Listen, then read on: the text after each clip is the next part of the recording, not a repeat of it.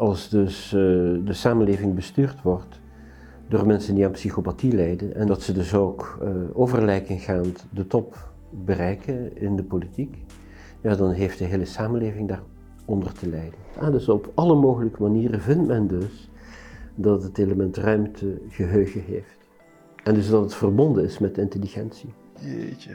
Wanneer we in staat zijn die gunstige ontwikkelingen door te voeren, dan staan we aan de vooravond van een geweldige ontwikkeling van de mensheid zoals we nooit eerder in de geschiedenis gezien hebben. Wanneer je aan genetische manipulatie gaat doen, Ja. dat de connectie met biologische informatie in dieper liggende velden, dat die teloor gaat. En die levensvorm komt buiten de stroom van natuurlijke evolutie terecht. Hoe schept de natuur vanuit de onmanifeste staat van puur bewustzijn, Ja. hoe komt ze tot manifestatie? Hoe gaan die processen? Daar krijg je direct inzicht in.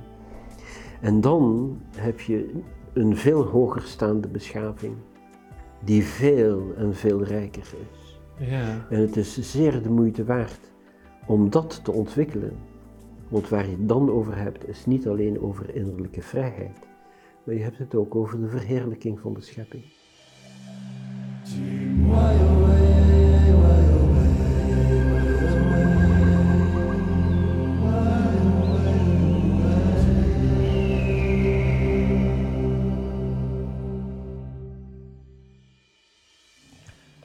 Welkom beste mensen bij eh, weer een nieuwe aflevering van de Tijdboek Lumens podcast. We zijn vandaag afgereisd naar Nieuwegein. We zitten in het eh, kantoor, in de spreekruimte van Jan Storms. Dankjewel dat wij hier mogen zijn vandaag. Ja, hartelijk welkom.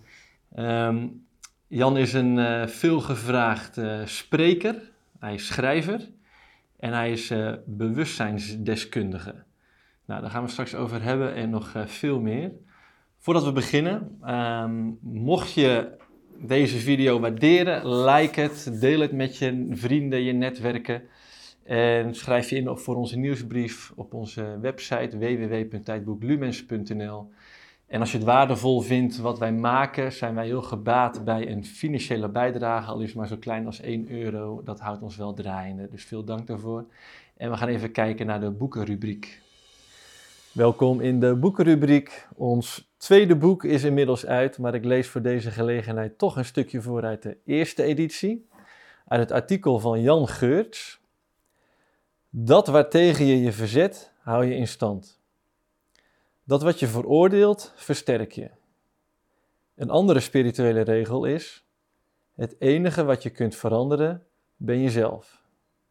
Wil je meer geluk in de wereld? Dan zul je ervoor moeten zorgen dat je zelf gelukkig bent. Ook in de huidige situatie, waar de hele wereld in crisis is en heel veel mensen het heel erg moeilijk hebben. Het gaat erom dat je je liefde deelt, maar de vorm maakt niet uit. Als je in de politiek zit, probeer je het in je beleid te laten stromen. Als je een bakker bent, laat je het in je broodje stromen. Het gaat er in alle gevallen om dat je de frustratie transformeert. Zo draag je bij aan een betere wereld. Nou, dit was een citaat uit het eerste boek met als thema eenheid. Te bestellen op tijdboeklumens.nl. En voor nu wens ik je een hele fijne podcast. Nou, dan gaan we maar uh, beginnen, Jan. Oké, heel goed. Ik kijk heel erg uit naar het gesprek. Wij hebben elkaar al uh, voorgesproken afgelopen vrijdag. En nou, ik werd al heel rustig van jouw rust. En ik denk dat uh, nou, dat wel een mooie voorwaarde kan zijn om echt de diepte in te gaan op bepaalde thema's. Weet je? je bent wel een bekend spreker en, uh, op een aantal thema's. En we zijn blij hier te kunnen zijn om daarop verder in te zoomen. Maar allereerst, je bent dus bewustzijnsdeskundige. Maar wat is dat precies en hoe word je zoiets? Ja, ik heb gewoon uh, bewustzijn bestudeerd. Mm. En uh, dat is vanuit het uh, verlangen om de kern van de werkelijkheid te begrijpen. Uh, in ieder geval is bewustzijn fundamenteel voor alle ervaring, voor alle kennis. En dus alles wat je ooit zult ervaren, alles wat je ooit zult kennen, zul je ervaren of kennen dankzij je bewustzijn. Zonder bewustzijn verdwijnt de hele wereld onmiddellijk. Hmm. Dus bewustzijn is fundamenteel. Meestal staan we daar niet bij stil, maar uh, het heeft wel een hele grote impact. Bijvoorbeeld ook de betekenis die onze ervaringen voor ons hebben, die zijn ook afhankelijk van de helderheid van ons bewustzijn. En dus stel je voor dus dat je heel slecht geslapen hebt en je wordt echt totaal kreupelwakker en dus een, een, een zeg maar zeer onhelder bewustzijn. Die dag kun je begraven. Hmm. Alles wat je meegemaakt hebt, dat zegt je niet veel. Hmm. Terwijl als je heel goed geslapen hebt en je wordt heel fit wakker, hm, je bewustzijn is heel helder, dan spreekt alles veel meer tot je. Ja. ja. En er is een, uh, een Vlaamse dichter, Guido Gezelle, dus een dichter uit de 19e eeuw, die heeft daar al uitdrukking aan gegeven. Hè. Mm. En het gedichtje dat hij daarover schreef was, hè, als de ziel luistert, spreekt het al een taal dat leeft. Mm. Het lijzigste gefluister, ook een taal, een teken heeft. Dus als de ziel luistert. Hè. Dus de ziel, dat is uh, ook bewustzijn, maar bewustzijn in een bepaalde toestand. Juist.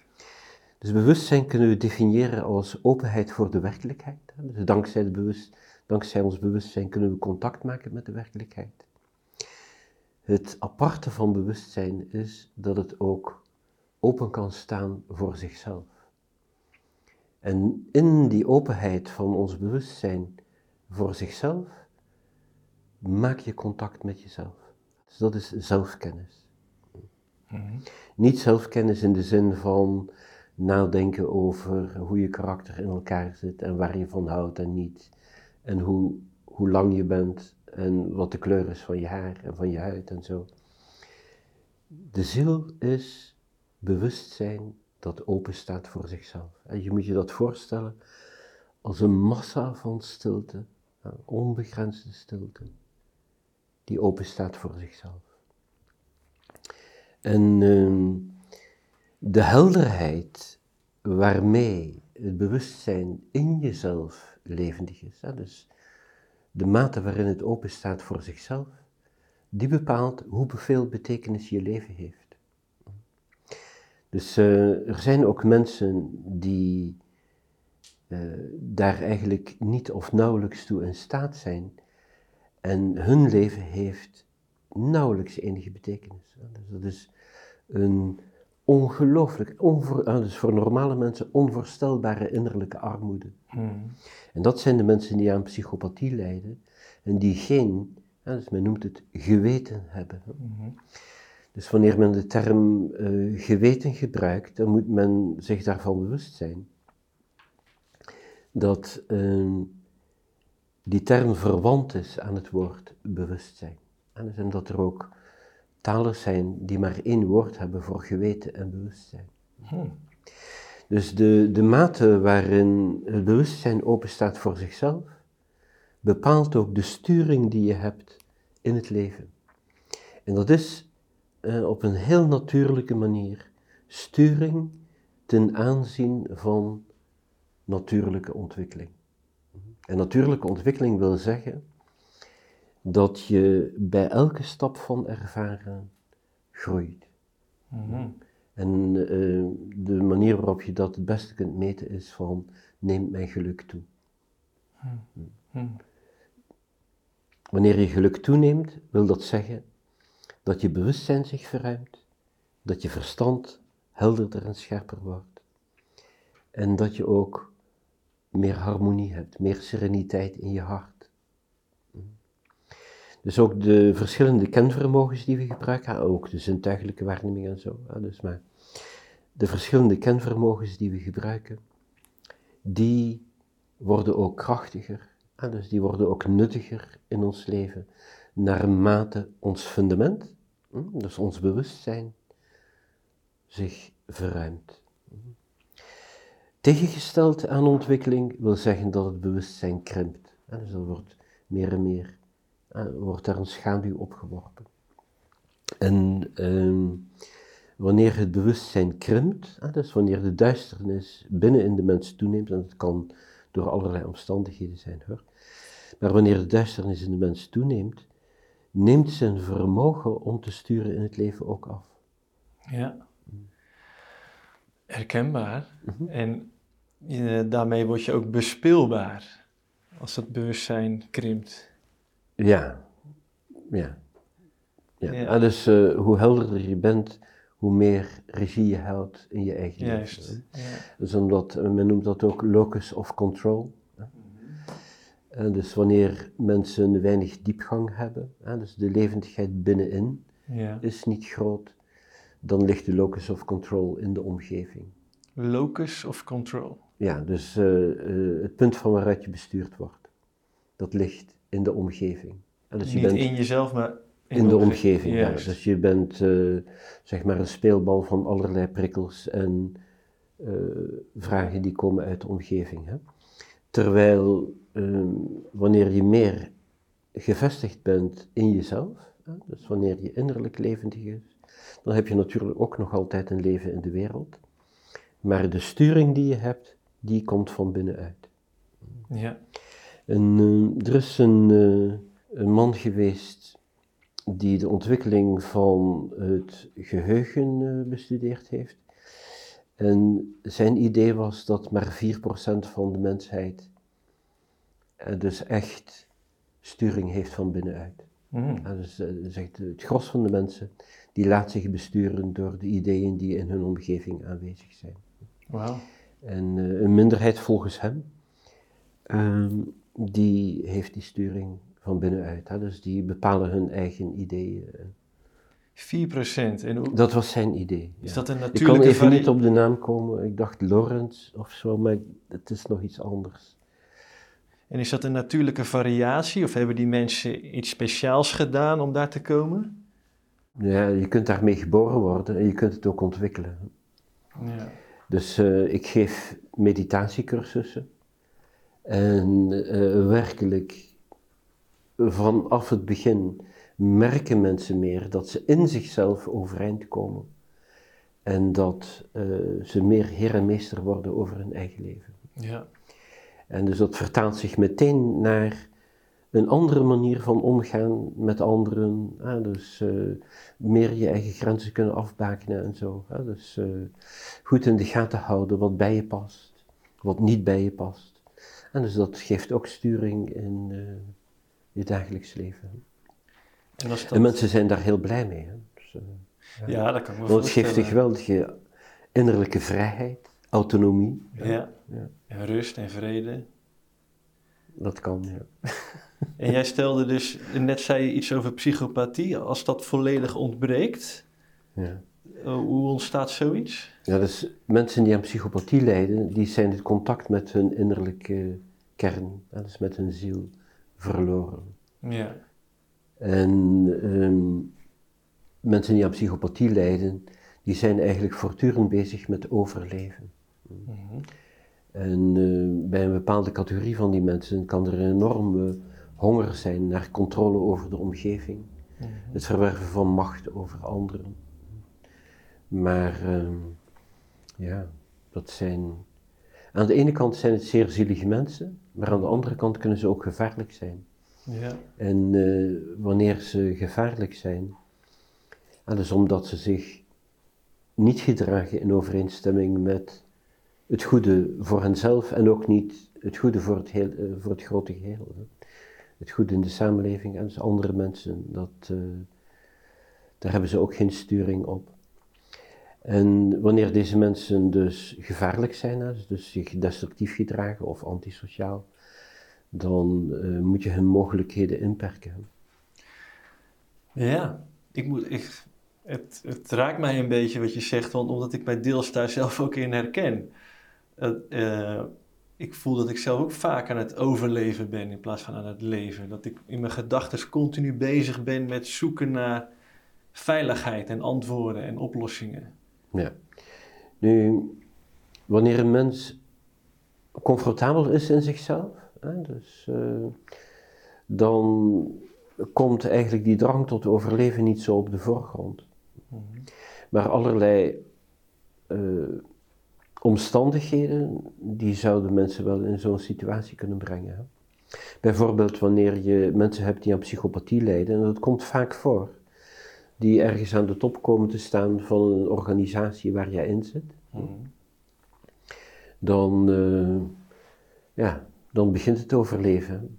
Want ja. uh, dus die mensen die gaan je in precies dezelfde situatie proberen te brengen als waar zij voortdurend in zitten. Okay. Dus dat is dan de invloed die van deze mensen uitgaat in een dergelijke organisatie. Ik zeg nu organisatie, hè, dus men heeft onderzocht uh, wat de prevalentie is van psychopathie in de top van heel grote bedrijven. Mm -hmm. En daar schijnt het vier keer vaker voor te komen dan in de samenleving als geheel. Ja. Nu in de samenleving als geheel denk ik dat dit een kenmerk is van 1 op de 20 mensen.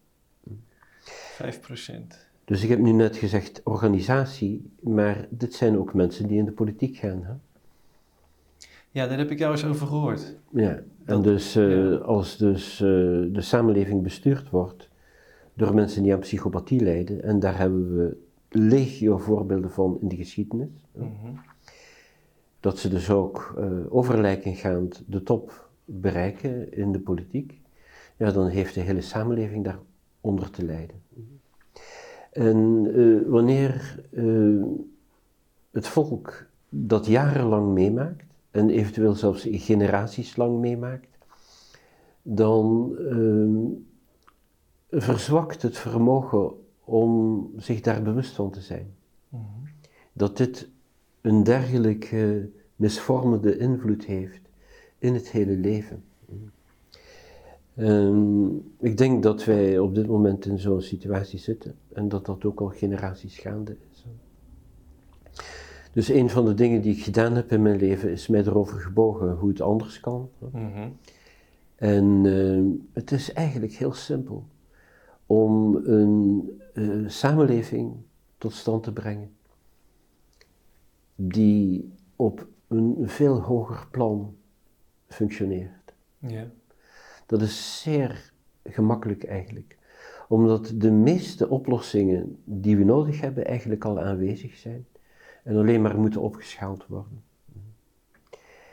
En um, ja, wat uh, nodig is, dat is dat die mensen die dus eigenlijk een te beperkt bewustzijn hebben om voor een goed bestuur van de samenleving te zorgen, dat die afgeserveerd worden. Mm -hmm. En dat er een nieuwe generatie van politici komt, een nieuwe generatie van bestuurders, van leiders, die al die nutteloze belemmeringen niet opwerpen. Ja, dit vind ik dus wel interessant, want ja. ik vraag me dan gelijk af, waar komt de psychopathie vandaan? Als we deze politici afserveren, zoals je zegt. Ja. Ik vind het ook heel mooi hoe jij het benoemt van mensen lijden aan psychopathie. Het is een soort ziekte, het is een soort leegte. Je, hoe is dat te genezen en te voorkomen in de toekomst? Want bepaalde posities hebben nu eenmaal meer ja, een centrale macht of verantwoordelijkheid. Mhm. En hoe voorkomen we in de toekomst dat weer hetzelfde gaat ontstaan? Ja. Nu, het ontstaan van psychopathie, en dus als men daarover nadenkt, dan hebben we eigenlijk voor een groot deel te maken met een vicieuze cirkel. Ja. De hoofdoorzaak van psychopathie is traumatisering door oorlogen. Juist. De meeste oorlogen worden gestart door psychopaten. Ja. ja. Dus die vicieuze cirkel moet je zien te doorbreken. Ja. ja ik hoop dat je daar ook. Uh... nee, kijk, ik, er wordt natuurlijk heel veel naar Den Haag gewezen en het WEF en het WHO en allemaal instanties waar ik nog nooit van had gehoord. Mm -hmm. uh, maar in mijn, voor mijn gevoel is dat ook maar de voorkant van iets, of een symptoom van een ziekte En dan kunnen we gaan wijzen naar de rode vlekken op de huid en daar boos op worden. Maar eigenlijk, ik ben de symptomen ook dankbaar dat het blootlegt dat er een ziekte is. En dan vervolgens de vraag, hoe is die ziekte te genezen en, en te voorkomen in de toekomst? Ja, dus in individuele mensen die aan psychopathie lijden, is dat meestal niet te genezen. Ja. Psychopathie ontstaat meestal op zeer jonge leeftijd Mhm. hè, of is aangeboren. Ja. Ja, dus beide zijn mogelijk. Ehm daar zijn uitzonderingen op, maar in de meeste gevallen is dat zo. En wanneer iemand zo is, is dat meestal levenslang.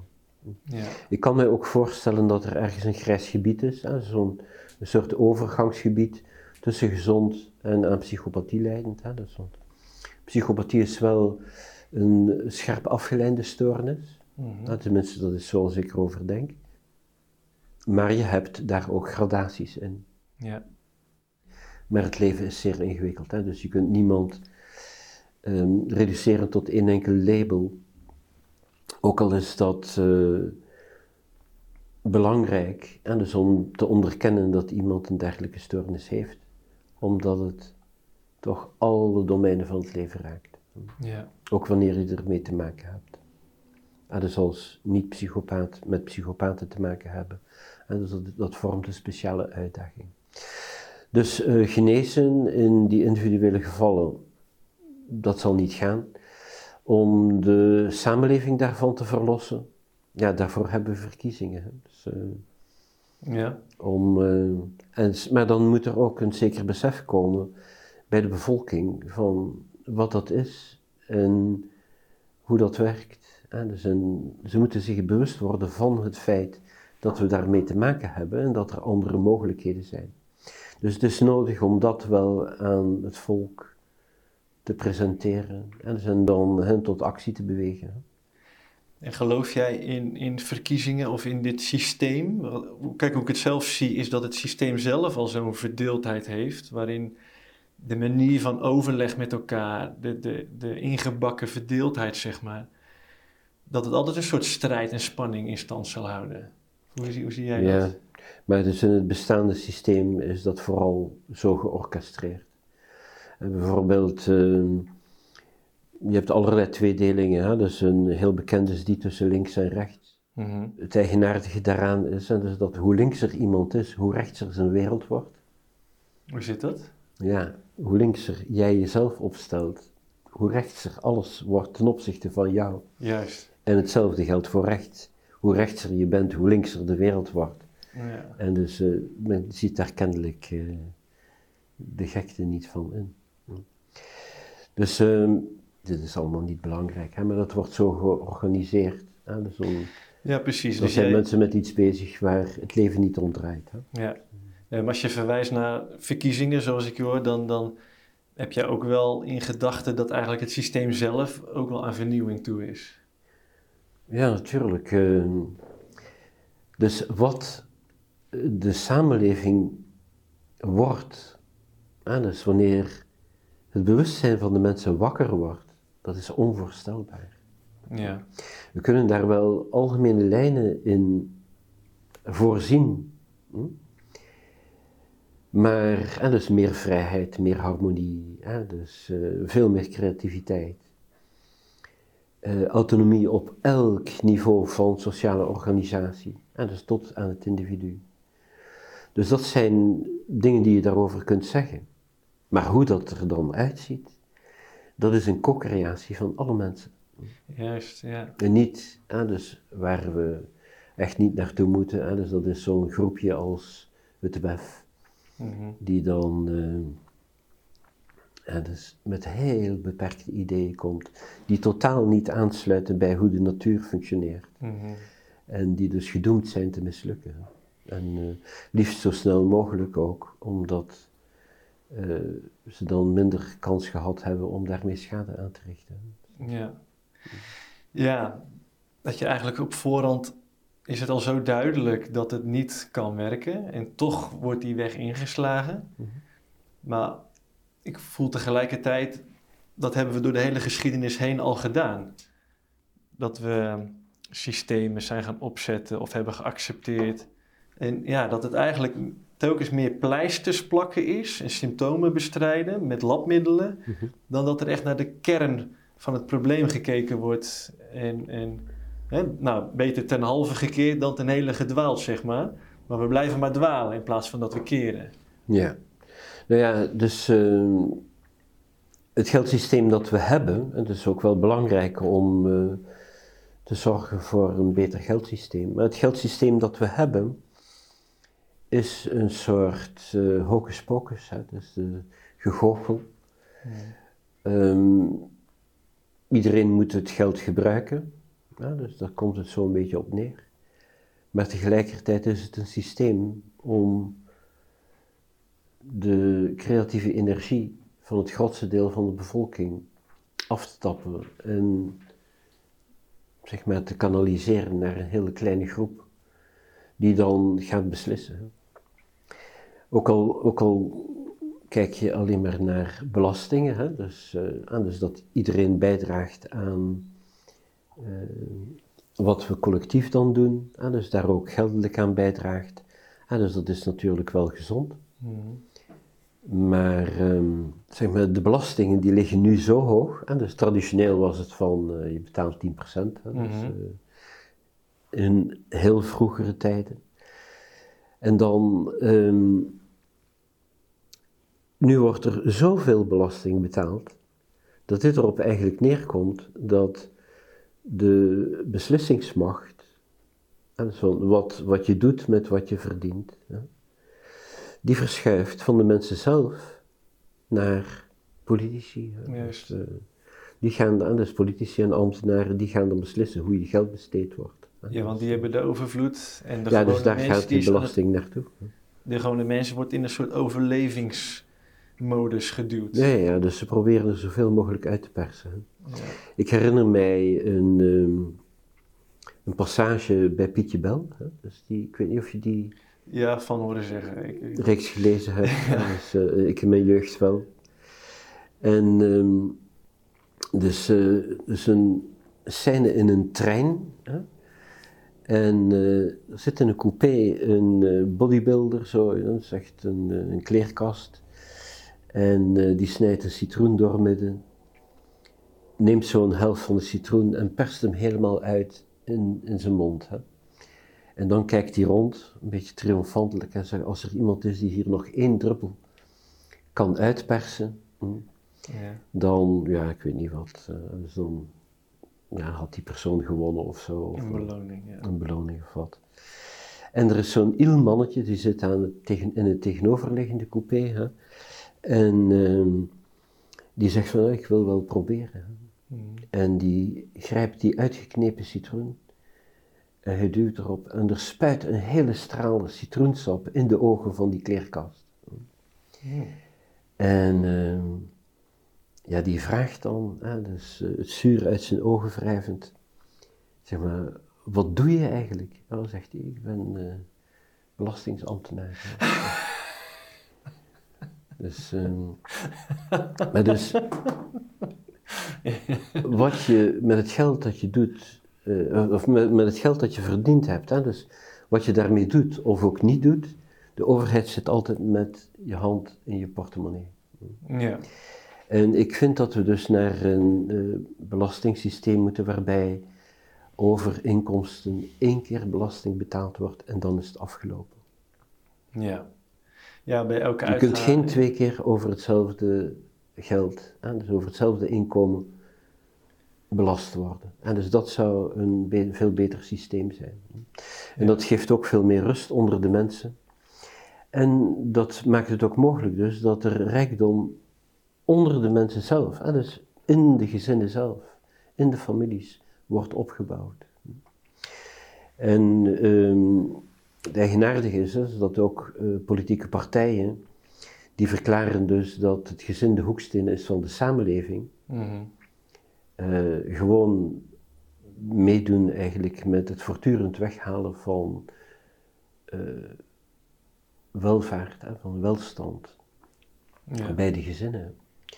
Dus bijvoorbeeld, ah, dus ik zou vrijwel alle belastingen afschaffen hoor. Maar uh, een van de belastingen die men moet afschaffen, juist om gezinnen sterker en autonomer te maken, is de erfenisbelasting. Mm ja, Gewoon, die laat die rijkdom in de families, dan worden die sterker. En dat is veel beter voor het hele volk dan wanneer, dan wanneer men het voortdurend overhevelt ja. naar een staat dus die uh, alles gaat bepalen. Ja. ja, ik heb er persoonlijk een kijk op dat dit eigenlijk ook ja, oplossingen zoeken is binnen iets wat eigenlijk al ja, besmet, bedorven is. En ja, wat we daarin ook proberen, dat het psychopathische of uh, de gelegenheid maakt de dief, dat het toch altijd weer in een bepaald verval zal raken. En dat als we nou out of the box stappen en misschien het hele geldconcept aan zich afwijzen, dat we vanuit een intrinsieke motivatie ons ding kunnen doen en delen vanuit overvloed, wetende mhm. het gaat rond en het komt rond. ik weet dat het veel te idealistisch is voor nu, voor het bewustzijn. Maar ik voel wel dat dat nou, hetgeen is waar we uiteindelijk naartoe gaan groeien. Dat is mogelijk. Hè? Dus in de oeroude tijden uh, wordt dat ook beschreven hoor. Dat is bijvoorbeeld in het uh, koninkrijk dat uiteindelijk bestuurd werd door Rama, hè, dus in India. Ja. Wordt er dus een ideale tijd beschreven, hè, dus waarin de kooplieden hun goederen naar de macht brachten en gewoon om niet, hè, dus alles was beschikbaar. Ja. En iedereen was eigenlijk rijk. Hè. Dus hmm. dat, uh, ja. tot voor enkele eeuwen eigenlijk in India uh, ja. het geval was. Hè. Dus dat, die hadden de grootste economie ter wereld. Hmm.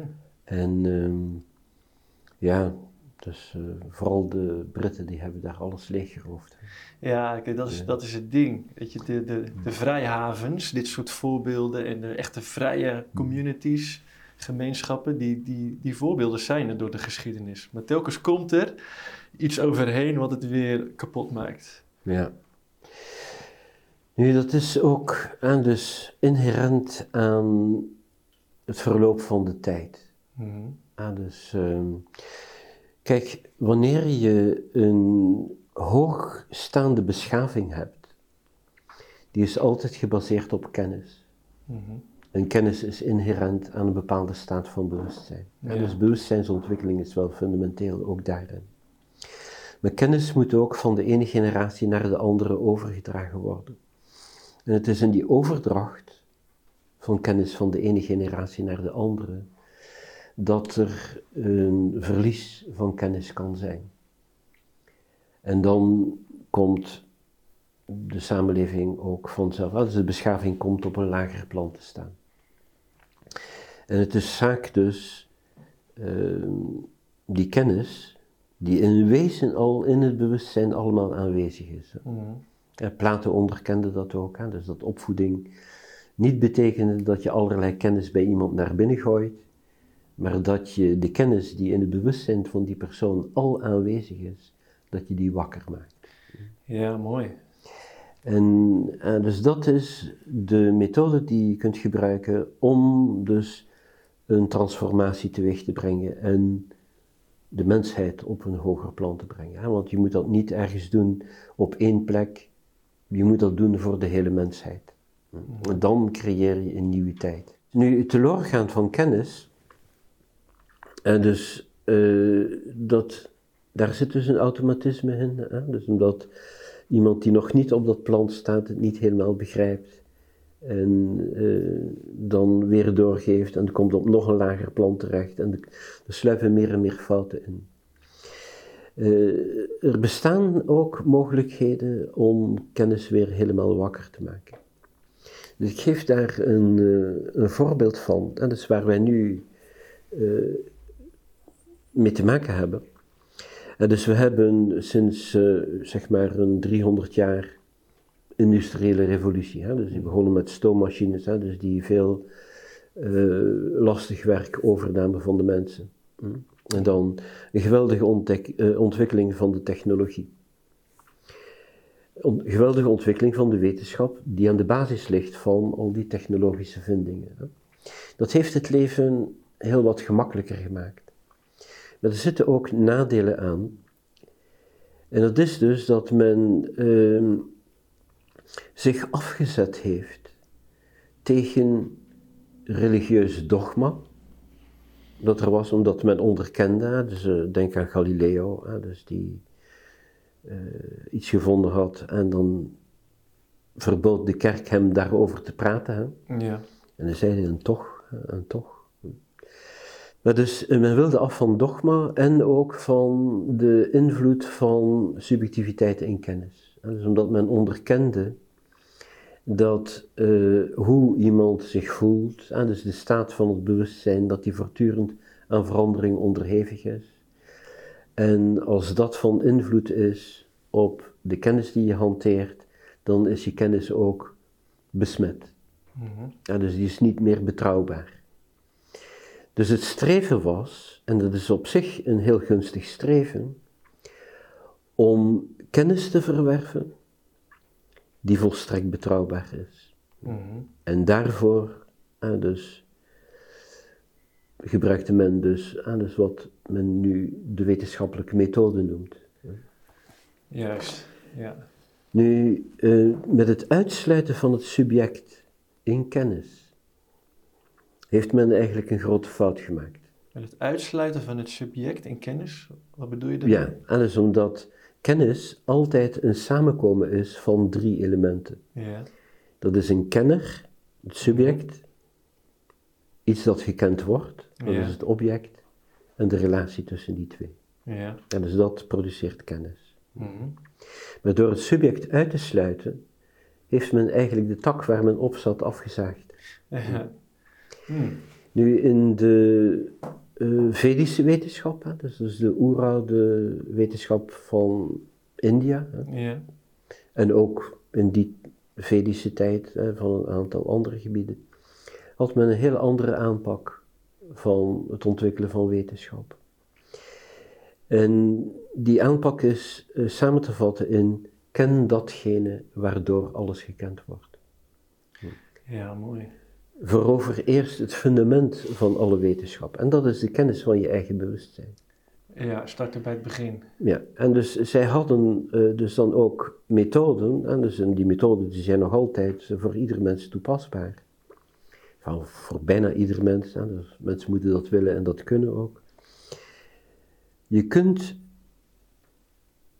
je bewustzijn systematisch in een toestand brengen die onveranderlijk is. Mhm. Mm. En dat is de ervaring van de ziel. Dat is het fundament van alle kennis. Ja. En op die manier kun je, dus dan heb je een fundament voor het ontwikkelen van kennis die wel een fundament heeft. En dat fundament is ook stevig. Dus je hebt de subjectiviteit ontwikkeld tot iets dat degelijk is en stabiel. Dus een, een fundament. Dus in die oeroude tijden heeft men dat ook op tal van uh, terreinen gedaan. Een erfenis daarvan, ah, dus en ik noem dan maar een aspect daarvan, is wanneer men het heeft over materie, dat men het heeft over de vijf elementen. Ja. Dus die worden traditioneel genoemd aarde, water, vuur, lucht en ruimte. Juist, hm. ja. En dat gaat natuurlijk niet over aarde, hè, zoals je mm die met een, een, spade opschept. En water, dat je zegt van, oh, daar kan ik in zwemmen en zo. Dus dat gaat over hele andere zaken. Maar het is een, een handzame manier om dus die vijf elementen zo te benoemen. Ik vind het wel interessant als je dat even wil uitleggen, waar het dan wel precies over gaat. Ja, en dus wanneer je zegt aarde, dan gaat het over de vaste toestand. Juist. Van materie. En wanneer je zegt water, dan gaat het over de vloeibare toestand. Wanneer je zegt vuur, dan gaat het over straling. Mhm. Wanneer je zegt lucht, dan gaat het over beweging in één richting. Wanneer je zegt ruimte, dan gaat het over alomtegenwoordigheid. Dus dan heb je het een beetje over, zeg maar, uh, het podium waarop alles zich afspeelt. De basis van alles, ja. Ja, dus uh, zeg maar het, het, het, podium waarop het leven zich afspeelt, hè? dus in, in de relatieve werkelijkheid. En dan heb je het ook over beweging in alle richtingen. Ja, en lucht is beweging. En ik zou zeggen, lucht is de gastoestand. Maar jij zegt lucht is beweging in één Wel, dat is wat je daarin krijgt. Hè? Dus gas, gastoestand, maar ook dus beweging in één richting. Ja, dus lucht in beweging, ja, dus dat is wind, die Ja. beweegt zich in een bepaalde richting. Ja, leuk om eens een keer die vijf elementen zo te horen. Ja. Ja. Rond het jaar 1900 heeft men eh, beslist, en dat is een beetje een, een ongelukkig gebruik van ehm, zuinigheid in eh, de begrippen die men gebruikt om de werkelijkheid te begrijpen, heeft men bedacht dus dat men het element ruimte niet nodig had om alle natuurkundige verschijnselen te verklaren. Ja. Dus dat heeft men overboord gezet. Ja. Einstein die dacht er nog over na, hè, dus als er toch, men noemde dat toen ook de lichteter, hè, als men dat element toch zou nodig hebben, waaraan dat dan zou moeten voldoen. Maar men heeft het overboord gezet. Ja. En dat heeft voor gevolg dat elementen ruimte, of lichteter zoals men dat toen noemde, is het meest abstracte van de aspecten van de natuur. Ja. En dat vormt eigenlijk een overgang tussen materie en bewustzijn. Wanneer men de brug opblaast, dan heeft men een puur materialistische wetenschap. Oh, wauw. Dus de ether, de ruimte, is de Mhm. brug tussen de onzichtbare wereld en het materiële. Precies, ja. En als we, als we dat niet erkennen, zijn we eigenlijk losgekoppeld van Precies, ja. de bron. Dus dan zit men opgesloten in een materialistische visie. Interessant. zeg. Dus men noemt het element ruimte ook de quintessens, hè, dus de vijfde essentie. Ja. Maar dus in overdrachtelijke zin gebruikt men het woord quintessens ook als zeer belangrijk. Hè? Ja. Zeer belangrijk. Ja. Nu, dat wil niet zeggen dat eh, de beleving van kennis van de werkelijkheid, hè, dus in die dogmatische tijd, hè, dus waar dat allemaal eh, overheerst werd door wat er in de Bijbel stond, laten we maar zeggen. Hè, dus eh, de religies die zeiden van nee, zo zit het in elkaar, want hè, dus God heeft dit bepaald, hè, dus men wist dan wat God bepaald had. En dus, dat wil niet zeggen dat dat daarom degelijker was, nee, want je kon er minder mee. Maar door en dus eigenlijk het kind met het badwater weg te gooien, Ja. heeft men zichzelf eigenlijk ontzettend gehandicapt. Ja. Ik heb contacten gehad met mensen die zich wel bezig hielden. En dus eh, volgens de wetenschappelijke methode met de bestudering van ruimte. Ja. En eh, die dus perfecte correlaties vonden. Bijvoorbeeld met, eh, tussen gewichtsveranderingen in, ah, dus, ja, ik druk mij eigenlijk niet helemaal nauwkeurig uit, hè, omdat er een verschil is tussen gewicht en massa. Ehm, er is een professor geweest in Berlijn, rond het jaar 1900, die eh, het behoud van massa bij chemische reacties bestudeerde. Ja. En zijn conclusie was, eh, er is behoud van massa bij het aflopen van een chemische reactie. De fout die hij gemaakt had, was dat hij wel degelijk gewichtsveranderingen zag, Ja. maar hij heeft daar gewoon het gemiddelde van genomen. En toen concludeerde hij tot behoud van massa. Oké. En iemand waar ik dan contact mee had, die deed de experimenten dan eigenlijk opnieuw. Ja. En die vond een, zeg maar, eh, tijdsgebonden gewichtsverandering van chemische reacties die hij liet aflopen. Ja. En dus in klassiek gesloten systemen. Ja. En wat hij vond was een 100% correlatie met Vedische astrologie. Oké, dit gaat wel eh, diep. Ja. Dus als de maan, ah, dus die, het, ah, dus het meest dicht bij je hemellichaam, bij de aarde, Ja. als de maan in een vrouwelijk teken staat en je begint een chemische reactie, neemt het gewicht daarvan wat af. En wat is een vrouwelijk teken? Ja, vrouwelijke en mannelijke tekens, dan vraag je me meer. Hè, dus je hebt twaalf dierenriemtekens. Ja, die zodiac signs. Ja, en sommige, en dus de vissen zal dan wel vrouwelijk zijn, neem ik aan. Ja. De ram zal wel mannelijk zijn en zo. Maar Ja. dat gaat voor mij een beetje te Oké, ver. maar, oké, dus, maar als dan de maan in een van die vrouwelijke dierenriementeken staat, Ja, dan neemt het gewicht af. op een chemische reactie op aarde. Ja, Oké. ja. En eh, dus wanneer eh, de maan in een mannelijk teken staat, neemt het gewicht toe. Ja. En eh, dat kon die verifiëren met een weegschaal. Wauw. Ja, en dus die man is daarop gedoctoreerd. En dus met heel veel moeite. Peer-reviewed, helemaal erkend. Ehm, ja, dus de ehm, experimenten die hij dan deed, die werden ook weer afzonderlijk geverifieerd in een ander labo. Ja. Die dus eigenlijk verder van zijn onderzoek, eh, Ja, dus Dus los van van- hem is dat bevestigd. los van hem werd dat weer bevestigd. Ja. En dan heeft men hem dan toch, want hij heeft heel veel moeilijkheden gehad, en dus men heeft hem zijn bul gegeven. Hè. Dus, eh, Ik, ja, maar eigenlijk eh, postuleerde hij weer, hè, dus dat ruimte, hè, dus, want zijn idee was dan dat je vrije ruimtedeeltjes hebt, Mhm. Die zich verzamelen bij faseovergangen in de klassieke materie. En door het aantal faseovergangen te doen toenemen, kon hij meer van die vrije etherdeeltjes, eh, van die vrije ruimtedeeltjes, die kon hij verzamelen. Ja. Nu, dat is een eh, vinding die van ontzettend groot belang is. Ja. En dus het verklaart een heleboel anomalieën die er zijn in de natuurkunde, hè, want alles is niet zomaar rechtdoor. Mhm. En eh, het verklaart bijvoorbeeld eh, de werking van homeopathie.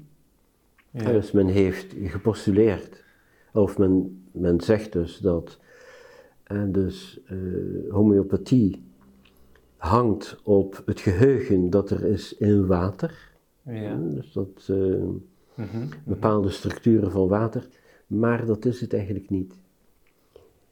Wat, eh, men, ah, wat die man gevonden heeft, dat is dus dat eh ether geheugen heeft. Ah, dus het element ruimte heeft geheugen. Wauw. Hij kon zijn experimenten alleen maar doen met nieuwe kolven. Een kolf die al gebruikt was, Ja, had nog dat eh, geheugen. het geheugen van het vorige experiment. En wat is een kolf in de, waar, waar de Ja, een kolf, een her- hermetisch gesloten flesje was het dan. ja. dus wat die, eh, waarin hij dus dan chemische reacties liet aflopen. Nu, datzelfde gegeven, en dus die faseovergangen, die heb je natuurlijk niet alleen in reacties van verschillende stoffen, maar je hebt faseovergangen natuurlijk in overvloed in bijvoorbeeld het menselijk lichaam, of in gelijk welk Mhm. lichaam. Mhm. En dat is dus waar het leven verbinding maakt met de materie. Ja. Dat is waar het leven verbinding maakt met de materie. Dus onze moderne wetenschap, hm, die heeft zichzelf zo gehandicapt, en dus dat ze eh, ons lichaam gaan zien is als een machine. Hè? Ja. En eigenlijk, eh, het onderzoek dat men doet, ah, dus veel biologisch onderzoek, komt erop neer dus dat men het leven gewoon kapot maakt en dat men het dan gaat bestuderen. Ja, ja, ja, ja. Dus daar is niet veel levensstand aan. Maar dus essentieel voor het leven is dus die connectie met het element ruimte en via het element ruimte met nog diepere lagen van organisatie. En dan komt men uiteindelijk bij het bewustzijn terecht. Ja. Er, is, ehm, er zijn natuurkundigen die dus verder gaan. Mhm. En ehm, waar dat veel gebeurt, veel meer dan in West-Europa en in Amerika. Dus waar de wetenschap eigenlijk zeer sterk dogmatisch weer is. Mhm. Dus men heeft zich afgezet tegen het dogma van de kerk, maar men heeft een nieuw dogma gecreëerd. Juist. Maar waar men veel vrijer en veel creatiever te werk gegaan is, dat is bijvoorbeeld in Rusland. Ja. Ook onder het Sovjet-systeem. Mhm. En dus waren wetenschapsmensen zeer creatief. En, en dus in hun onderzoek waren ze ook heel creatief in het, ehm, bedenken van paradigma's. Ja. Dus van hoe kan zoiets functioneren? En daar dan gebruik van maken, nieuwe experimenten en dan kijken wat er gebeurde. Een van die wetenschapsmensen is bijvoorbeeld eh, Peter Garyaev. Ja. En Peter Garyaev die is heel erg bekend van ah, dus de DNA phantom eh, effecten Mhm. en van een interpretatie van het DNA als veel rijker dan wat eigenlijk heden ten dagen in de genetica en moleculaire biologie wordt aangenomen. Ja.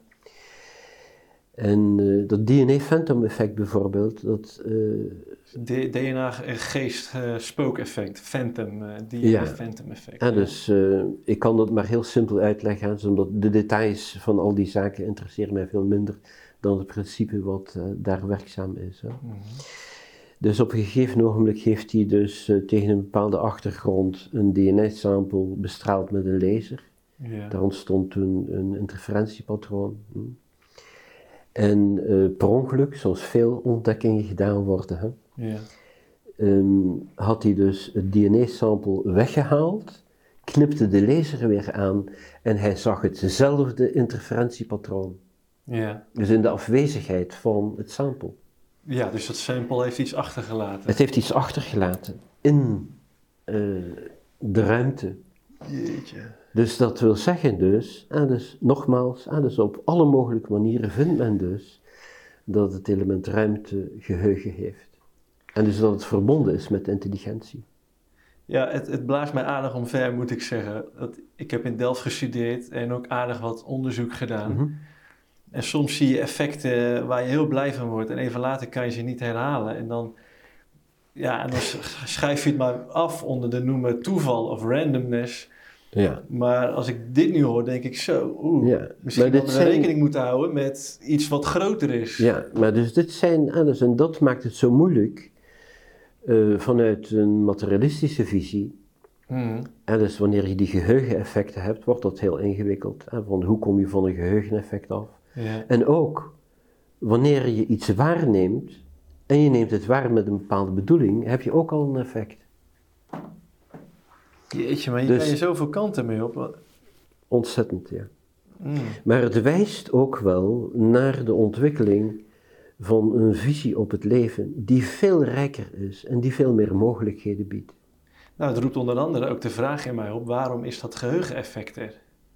Wel, stel je voor dat er geen geheugeneffect zou zijn. Ja, weet je, dan blijven Dan we- verliest het leven een heleboel stabiliteit. hè. Ja, en het leert niet, het groeit niet. En dan zou je ook niet in staat zijn om een zin te formuleren, want bij het eerste woord, en na het eerste woord, en je moet dan een, een tweede woord, en dus als die connectie Ja. verdwenen is, Dus jij en stelt. geheugen, en zoals in het Sanskriet noemen we dat smriti, is gewoon een eh, feature van het leven, dus een kenmerk van het leven. Dus dat geheugeneffect van de ether is hetzelfde als ons eigen geheugen. Dat is ook daarop gestoeld. Dus daarop gebaseerd. gestoeld, ja. Ja.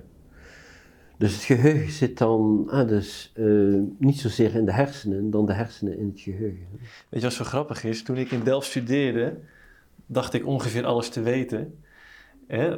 De, dat is ook de science delusion, wat Rupert Sheldrake ook Precies, zo mooi... ja. eh, ja. Wij gaan hem trouwens interviewen, Rupert Sheldrake. Oké, oké. Echt te gek, is een van mijn iconen. Mhm. Maar toen kreeg ik een boekje een keer voor mijn verjaardag. 501 mysteries die de wetenschap niet kan verklaren. Daar ga je, hè? En eh, 501, ik denk nou... Maar dat je echt denkt van, huh? Dat je, maar hoe kun je dan eigenlijk nog claimen dat de wetenschap ongeveer alles wel weet? Terwijl de meest fundamentele dingen totaal onbekend zijn. Waaronder, waar wordt geheugen opgeslagen? Mhm, mhm. Dat is totaal onbekend. En de aanname is dat het in de hersenen is.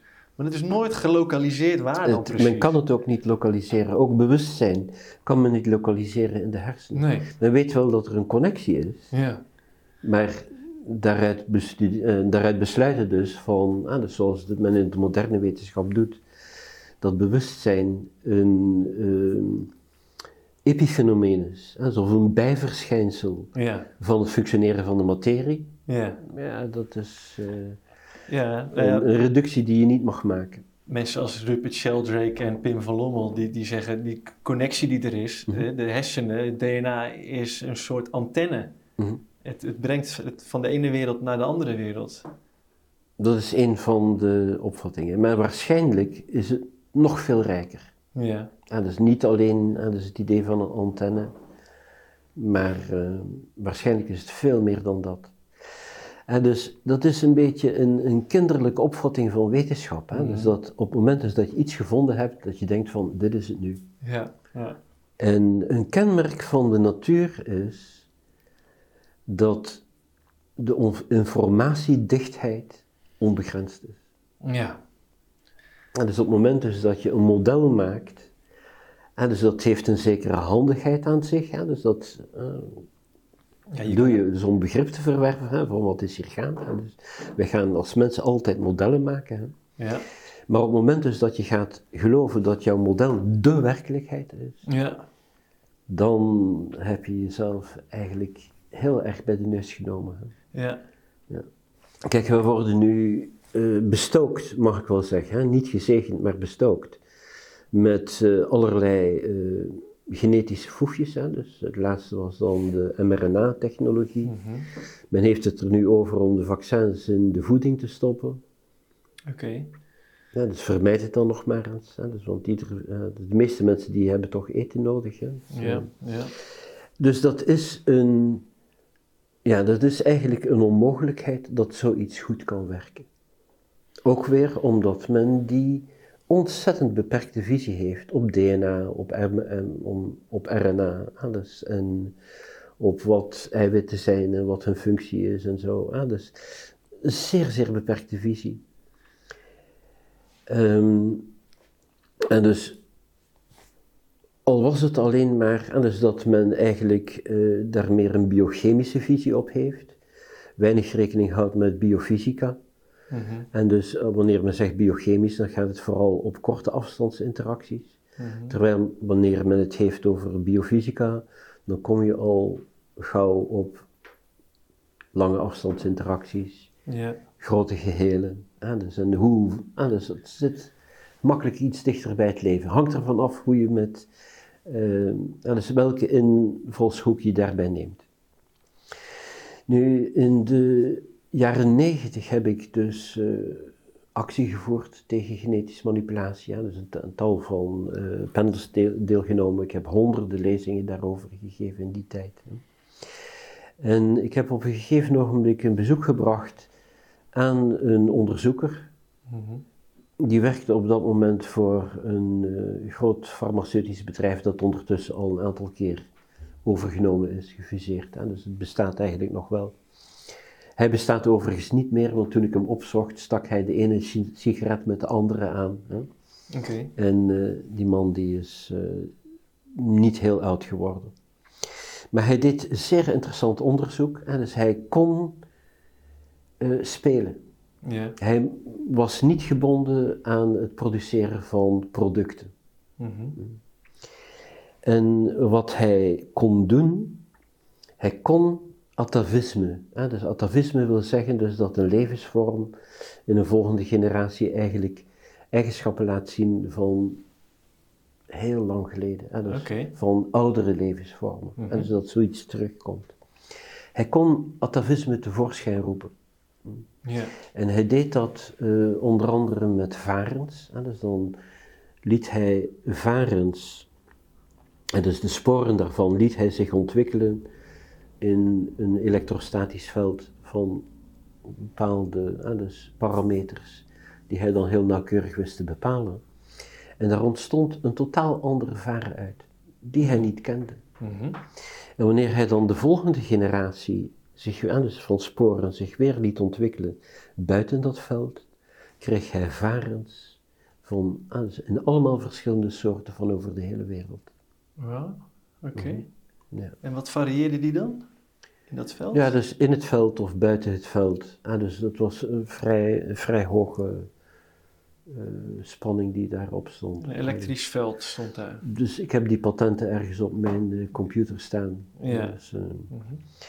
En ehm, hij heeft dat ook met tal van andere levensvormen gedaan. Hè? Dus bijvoorbeeld, je hebt eh, op cactussen, hè? dus de positie van de naalden. Ja. Dat kan zo in een Mhm. dubbele Allerlei- spiraal zijn. Ja. Hè? Dus je hebt een bepaalde hoeveelheid zo en een bepaalde hoeveelheid zo. Hij was in staat dus om eh, dus dat om te draaien. Hè? Dus als die spiraal zo ging, kon hij maken dat ze op een andere manier ging. Ja, dus niet met genetische manipulatie, maar met het veld waarin Met het groeit. waarin dus dat leven zich ontwikkelde. Ja. Hij heeft dat.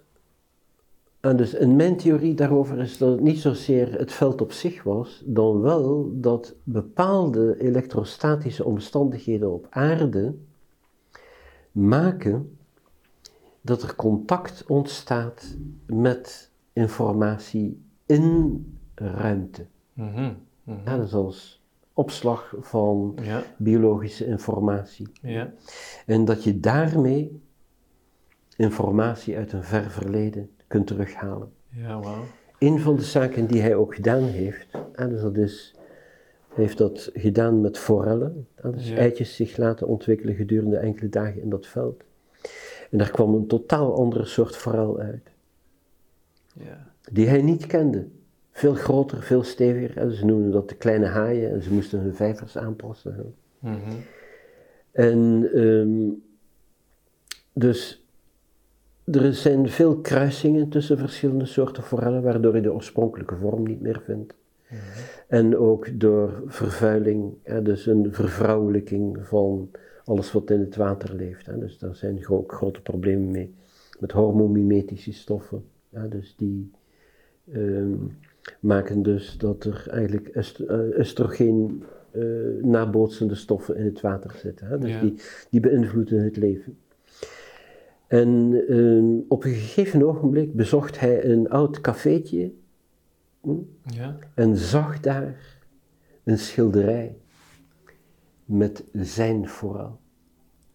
Van honderden jaren geleden. Dus hij was in staat dus om een eigenlijk gecorrumpeerde vorm, hè, dus door Mhm, allerlei mhm. invloeden, om dat ongedaan te maken en weer de oorspronkelijke forel te kweken. Echt te helen en te herstellen. Ja. Nu, hij heeft, en dit is eh, interessant, in, in het kader van wat we tegenwoordig meemaken, hij heeft die velden ook toegepast op bacteriekolonies. Mhm. En dan heeft hij hè, dus dat toegepast op een natuurlijke kolonie van zoutminnende bacteriën en op een kolonie die genetisch gemanipuleerd was. Ja. En dat veld bevorderde on- de ontwikkeling van de natuurlijke bacteriën, Ja. maar de ontwikkeling van de genetisch gemanipuleerde bacteriën werd erdoor geremd en ze gingen kapot. Mhm. Mijn conclusie uit dat verhaal, dus ik heb dat allemaal met hem besproken in die tijd, maar mijn conclusie hieruit is dat wanneer je aan genetische manipulatie gaat doen, en dus dat wil zeggen dus dat je lokale veranderingen aanbrengt in een geheel waarvan je de structuur niet begrijpt. Ja. Je kunt dat vergelijken met een klein kind, en dus dat mensen ziet schaken, en dus ziet grootmeester schaken. Ja. En het vraagt of het ook in zijn zet mag doen. Of het doet zo ook reden zijn zet. Ja. De kans dat dat een strategisch goede zet is natuurlijk minimaal. Ja. Ja. Ja. Nou, dus op die manier grijpen wij in in DNA. Ja. Ja. Maar daarmee maken we dat de connectie met biologische informatie in dieper liggende velden, zoals in ruimte, zoals daar nog voorbij in bewustzijn, dat die teloor gaat. En die levensvorm komt buiten de stroom van natuurlijke evolutie terecht. Juist, ja. Als je dus met genetische manipulatie bij mensen vaccins gaat inspuiten, Mhm. het is mogelijk dus dat je die mensen zozeer beschadigt dat ze eigenlijk buiten de stroom van natuurlijke ontwikkeling terechtkomen. Ja. En dan heeft de natuur de neiging die levensvormen op te ruimen. Om het los te laten, ja. Om Dan zeggen we, nou, dat is niet geschikt, ik kan daar niks mee. Dat is niet tot stand gekomen op de natuurlijke manier. En dan, ah, dus als die beschadigingen niet op te heffen zijn, dan ruimt de natuur dat op. Dat is zoals die zaken gaan. Ja. Dus het is zeer gevaarlijk om, al was het maar dus dat mensen genetisch gemanipuleerde voeding eten, Ja. is wat men gedaan heeft met soja, met bepaalde tomaten, met mais en zo. Zeer gevaarlijk om dat te doen. Omdat men dus, ah, dus wanneer wij voeding eten en daar zit DNA in, dan wordt dat weliswaar in kleine stukjes ge- geknipt. Maar er zijn dus volgordes, ah, dus bepaalde eh, strengen daarvan, die dus in de celkern terechtkomen en daar gedurende een paar weken aanwezig blijven. En dat is informatie, Mhm.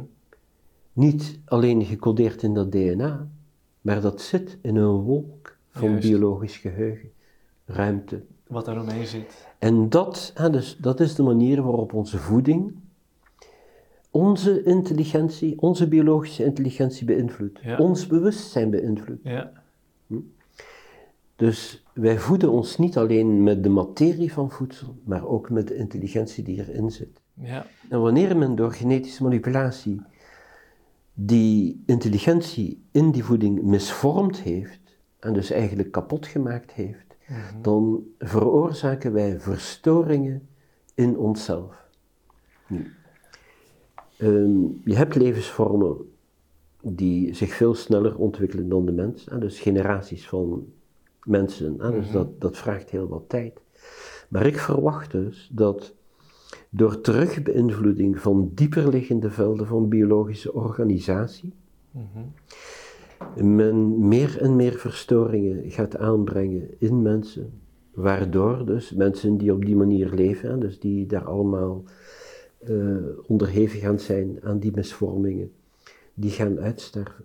Omdat ze, dus wanneer de mensheid zich ontwikkelt, wil dat zeggen dus dat je vanuit de diepte van het bewustzijn, via dus die interface van het element ruimte, ook aan dus fysiek gaat evolueren. En er zullen mensen zijn die dat soort ontwikkelingen niet meer aankunnen en die worden opgeruimd. Ja, je ziet ook eh, hoeveel eh, groei er is in, in, in chronisch zieken en, en ziektebeelden. Mhm. En ik heb jou eens een keer horen vertellen dat genetische manipulatie wordt alleen gefocust op één bepaalde code, codering. Maar er wordt genegeerd hoe dat stukje code relatie heeft tot andere stukjes eh, DNA. Waar Ja. niet naar gekeken wordt. Wat Ja. Ik vergelijk met het schaakbord vond ik een hele treffende. Maar ja, het is een totaal Het complex is een spel. totaal, een totaal situatie. Dus en elk onderdeel Ja. van dat geheel communiceert met elk ander onderdeel. Ja. Wat mijn eh, vriend van weleer, dus want ik ben die persoon uit het oog verloren. Maar dus mijn vriend van weleer, bij zijn onderzoek, ehm, eh, stelde ook dus dat die vrije etherdeeltjes kunnen zich verplaatsen met wat men in het Duits noemt Überlichtgeschwindigkeiten. Hè? Dus eh, de snelheid, dus die snelheden die die van het licht ver overstijgen. Ja. Die snelheid die, die gaat naar oneindig toe. hè. Ja. Dus eh, dat is, zijn allemaal verschillende niveaus van communicatie, dus in eh, het lichaam. dus, en je hebt communicatie die eigenlijk geen tijd vergt. hè. Ja, de kwantumfysica heeft dat ook al aangetoond. Alleen het past niet in de wetenschappelijke modellen, Precies, dus ja. blijven ze het afwijzen. Ja. Maar dat is eh, instant. Dat is Instant, direct. ja. ja. Dus je hebt communicatie. En die communicatie is er ogenblikkelijk, tussen alles, Ja, in het hele universum. ja, Waar Anderson en die eh, oneindige, Anderson, je kunt spreken dus van oneindige onderlinge verbondenheid. Wat een andere manier om te zeggen, is om te zeggen dat er volkomen eenheid is in de werkelijkheid. En dat alles op alles invloed heeft. Mhm. Ehm, alles op alles invloed heeft. mhm. Ja, Ja, je zegt zoveel waar ik echt even bij stil wil staan. Van jeetje, Ja. ja. Maar dus de waarschuwing die ik eigenlijk wil afgeven, hè, dus dat is van, eh, men, ah, dus er zijn heel wat mensen die daar al ontdekkingen rond gedaan hebben, hè, dus dat is niet mainstream, maar dat is iets dat gaat terugkomen. En daarmee doet het leven zelf weer zijn intrede in de wetenschap. Ja. En uh, dus dat zal nog wat langer duren, maar uiteindelijk komen we uit bij een wetenschap van het bewustzijn. Juist. Ja. En dus uh, ik heb dan de comfortabele positie, dus dat ik wanneer ik aan, want ik volg ook uh, zoveel mogelijk ontwikkelingen in de wetenschap, hè? Dus, mm. dus ook en ontwikkelingen in technologie. Maar ik heb dus de comfortabele positie om te zeggen van ja, ik weet waar, in welke richting dat gaat. Want het gaat in de richting van datgene waar ik al mee bezig ben. Hè? Dus waar ik mijn hele leven al aan wijd. En vandaar dat jij ook zoveel rust in je hebt. Wel, dat zou kunnen, ja. ja. Nu, een, een ander iets, aan dus, want een van de zaken waarmee wij mee klemgezet worden, dat is aan bijvoorbeeld met, men noemt het eigenlijk de climate hoax nu tegenwoordig. Hè? Dus, uh, dat hele verhaal van, ah, dus dat wij geen fossiele brandstoffen meer mogen gebruiken, omdat we daarmee het klimaat zouden om zeep helpen. Mm ja, dat wil ik niet bespreken. Nee. Maar wel dat dit gepropageerd wordt door eigenlijk dezelfde entiteiten, mensen, organisaties en zo, die al sinds jaar en dag nieuwe ontwikkelingen tegenhouden. Mm En dus elke keer dus als er een geweldige ontdekking gedaan wordt, en dus dan ook kan gedemonstreerd worden op het gebied van, ah, dus of telepathie bijvoorbeeld. Het gebruik, ja, ja, dat, maar dat is op geestelijk vlak. Maar dus gewoon op productie van energie voor de mensheid, dan zorgen ze ervoor dat dat niet doorbreekt. Mm En iemand die eigenlijk daarin de weg gewezen heeft op een zeer praktische manier is Nikola Tesla. Mm en dus uh, ik heb uh, ook, ook, op mijn computer een paar patenten van hem staan uit 1901. Ja. En uh, dat zijn patenten waarmee hij dus eigenlijk wat hij noemt radiant energy kan opvangen en omzetten naar elektriciteit. Ja. Dat is niet, um, radiant energy, hij zegt afkomstig van de zon, maar dat is niet hetzelfde als wat wij opvangen met onze zonnepanelen. Nee dat is energie die uh, samenhangt met het element ruimte. Juist. Ook weer. Ja. Nu, er zijn verschillende mensen, ah, dus, want Tesla had daar direct inzicht in. Ah, dus dat blijkt ook uit andere van zijn geschriften, uit andere experimenten die hij gedaan heeft. Maar dat is nooit doorgebroken. Hè? Bepaalde van zijn uh, ontdekkingen wel, ah, dus bijvoorbeeld de wisselstroom motor. Nou, iets van 80%, van de moderne technologie stoelt op zijn uh, ontdekkingen. Ja, dus... Uh, Echt bizar. Dus anekdote. Dus dat, Tenminste, dat is het verhaal. En die verhalen... Kijk, er zijn zoveel verhalen, maar mm -hmm. zolang de verhalen ons thuisbrengen in datgene wat jij weet en wat ik zelf ook weet door visioenen, over het mm -hmm. bewustzijn, kan ik erin meegaan. Weet je, dat is ja, ja, heel mooi. Ja. En dus uh, anekdote gaat dus dat men ooit aan Einstein vroeg van uh, hoe voelt het om de belangrijkste, als de, slimste mensen, de slimste mensen ter wereld te zijn. En dan zou Einstein geantwoord hebben, dat weet ik niet, dat moet je vragen aan Nikola Tesla. Ja, dus, ja. Uh, ja. Maar dus, um, ja, dus diezelfde vinding, hè, dus dat men dus van de energie van het element ruimte gebruik kan maken voor het opwekken van elektriciteit, mm -hmm. die is er een aantal keer geweest. Hè, dus, en altijd is dat weer weggeschoven. Ja. Dus uh, ja, wanneer die mogelijkheden weer aangeboord worden, dan is het uh, geen punt meer. Hè? Want dan ga je natuurlijk minder uh, fossiele brandstoffen gebruiken, want je hebt een andere bron. Ja, je bent onafhankelijker. Die eigenlijk eindeloos is. Ja. Dus, um, maar dat zijn ontwikkelingen die ongetwijfeld gaan komen. Alleen is daar een probleem aan verbonden. Want als je dus onbegrensd schone energie ook nog eens ter beschikking hebt, mm -hmm. dan kun je die energie ook gebruiken om iedereen die je niet aanstaat mee kapot te maken. Nou, exact, dankjewel. Want er wordt, er wordt zo gestreden om vrije energie. En ik vraag me inderdaad tegelijkertijd ook af van, zijn we daar wel aan toe dan? Ja. Nou, mijn antwoord daarop is, verreweg de meeste mensen, hm, als zij een goed leven hebben met hun gezin, Mhm, die zijn helemaal niet gesteld op conflicten. mhm. Die willen gewoon pijs en pijs en vree, een gelukkig leven. En that's it. Ja, Het enige wat ons daar dan nog eigenlijk bij in de weg staat, mhm.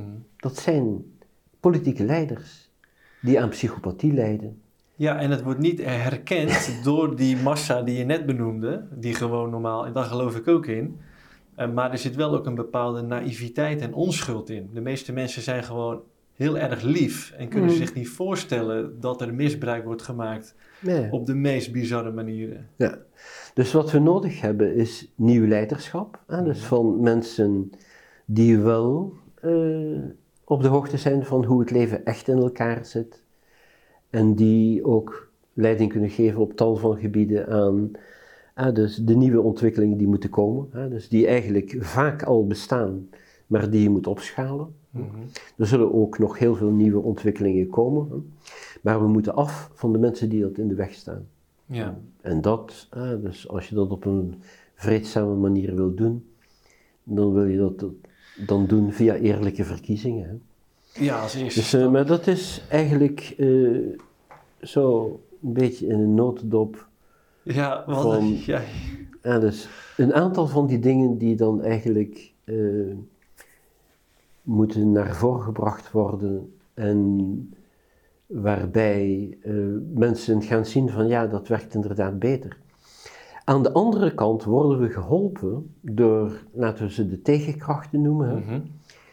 die al de gelegenheid gehad hebben de afgelopen jaren om met hun oplossingen te komen en waarvan de mensen zien van hé, hey, dat werkt helemaal niet, dat brengt heel veel destructie teweeg.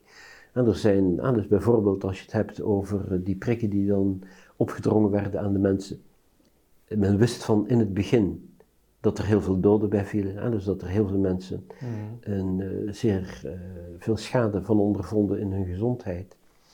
Dus ehm, mensen gaan dat zien en dan zeggen we ja, maar die autoriteiten, hè, dus die zeggen van de wetenschap, die wisten eigenlijk niet goed waar ze mee bezig waren. En als ze het weten, of, of als ze het geweten hebben, dan waren ze toch vooral op geldelijk gewin en op macht ja, georiënteerd en niet op het welzijn van de bevolking. ja, Dus eh, op al die gebieden waar dus die oude wetenschap eigenlijk eh, in haar zeer beperkt inzicht in hoe het leven werkelijk in elkaar zit en zich nog wil manifesteren, ziet men er ook voortdurend de grote nadelen van. En veel mensen gaan zich daarvan afkeren en gaan dan op zoek naar alternatieven die wel werken. Hè? mhm. En ehm, dan is het heel belangrijk dus dat je dat op een degelijke manier naar, voor het voetlicht kunt brengen. Hè?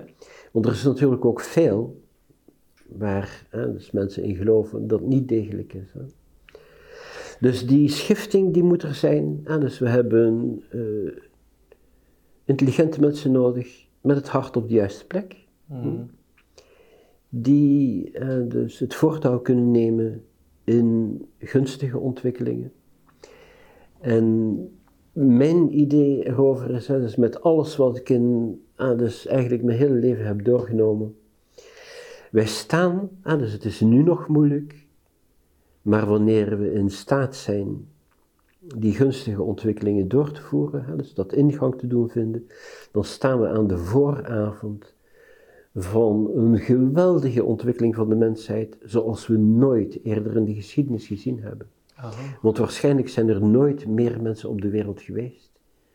En dus en iedere mens die heeft in potentie in zichzelf de mogelijkheid om daar aan bij te dragen hè, met zijn creativiteit. Ja, Dus we eh, moeten de laatste grote hindernissen daarvoor nog opruimen. Hè. Mhm. Maar daarna Ja, dus... Uh... Er schiet mij iets uh, te binnen uh, over de psychopathie. Hm. En je noemt het als bijeffect dat zichtbaar wordt dat het niet werkt, dat het destructief is en dat mensen als bijgevolg alternatieven gaan zoeken. Mhm. Is dat is niet stiekem de echte verborgen agenda? Is dat eigenlijk niet het beoogde effect als een soort zelfsabotage, als een soort cry for help?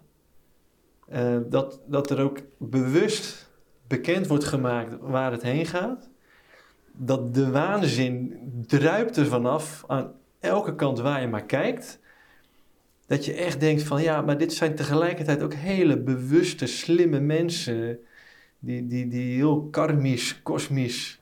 Hoe, hoe kijk jij daar tegenaan? Nee, nee, nee. Dus uh, die mensen die hebben heel andere bedoelingen. Hè? Dus uh, wat zij voor ogen hebben, is dat er een kleine groep mensen alles bepaalt voor een massa die eigenlijk hen ten dienste staat.